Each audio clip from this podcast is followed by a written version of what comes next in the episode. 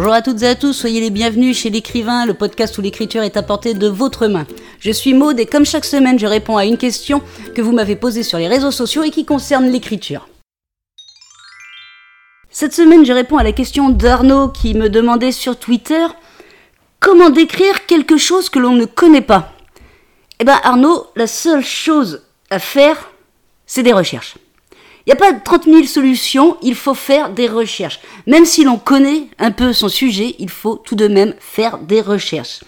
Alors, de nos jours, avec les moyens que nous avons comme Internet, c'est quand même vachement plus simple de pouvoir faire des recherches. Il vous suffit de taper euh, le nom ou, ou la chose que vous recherchez et vous allez avoir euh, plein d'explications à ce sujet.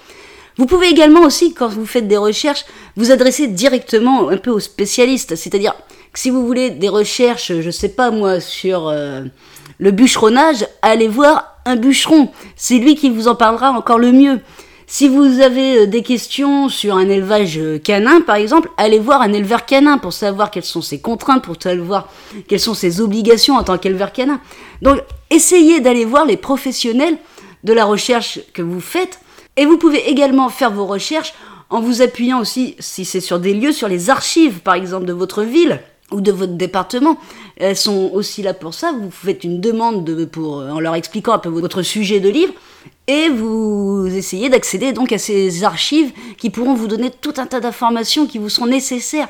Mais le plus important, c'est bien de, de faire ces recherches. Donc ne négligez jamais les recherches euh, avant votre livre, même pendant votre livre. Hein, même pendant que vous écrivez votre livre, les recherches sont importantes parce qu'il va vous venir une idée, il va vous venir euh, un personnage qui va faire tel métier par exemple ou qui va aller à tel endroit.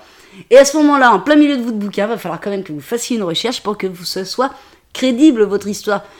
Quand on est écrivain, il faut garder une seule chose en tête, c'est que votre histoire, même si elle se passe dans un monde complètement imaginaire avec des personnages imaginaires, il faut qu'elle reste crédible. Donc c'est pour ça que nous faisons des recherches, nous les écrivains, c'est pour rester crédible en toutes circonstances. Donc quand on ne sait pas à quoi ressemble quelque chose dont on a envie de parler, ou comment fonctionne cette chose, on fait des recherches. Parce qu'autrement, je l'ai déjà dit plusieurs fois dans d'autres trucs, vous allez juste passer pour des baltringues hein, si vous faites euh, pas de recherche.